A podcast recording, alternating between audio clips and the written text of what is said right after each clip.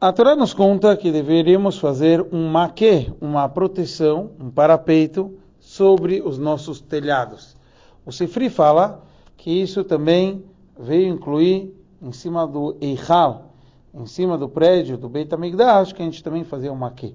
Nós encontramos sobre uma sinagoga que não temos o dever de fazer um maquê. Yuraisha nos traz que há dois motivos pelo qual uma sinagoga não tem o dever de fazer uma que é essa proteção. O primeiro, que não tem quem a gente obrigar a fazer uma que é essa proteção. Por que não tem quem a gente obrigar? Porque a sinagoga é feita com dinheiro do pessoal que frequenta essa sinagoga, dessa comunidade, mas também é aberta para de outras comunidades, de outras cidades. Então, a gente vai obrigar quem a pagar por esse parapeito. Já, segunda coisa, a sinagoga não foi feita, um lugar de reza, não foi feito especificamente para comer. Já o Beit HaMikdash é diferente nesses dois pontos.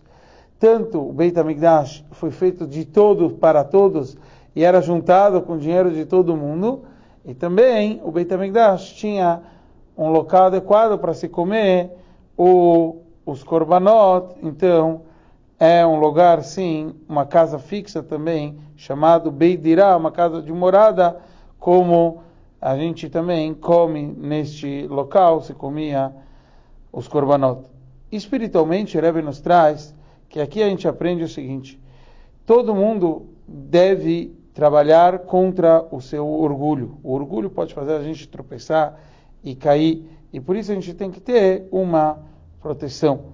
Agora, quando a gente está trabalhando com um nosco, esse é o significado do Beta Knesset, Beta Midrash, a casa de estudos, a casa de rezas, a gente está patur desse maquê, dessa proteção.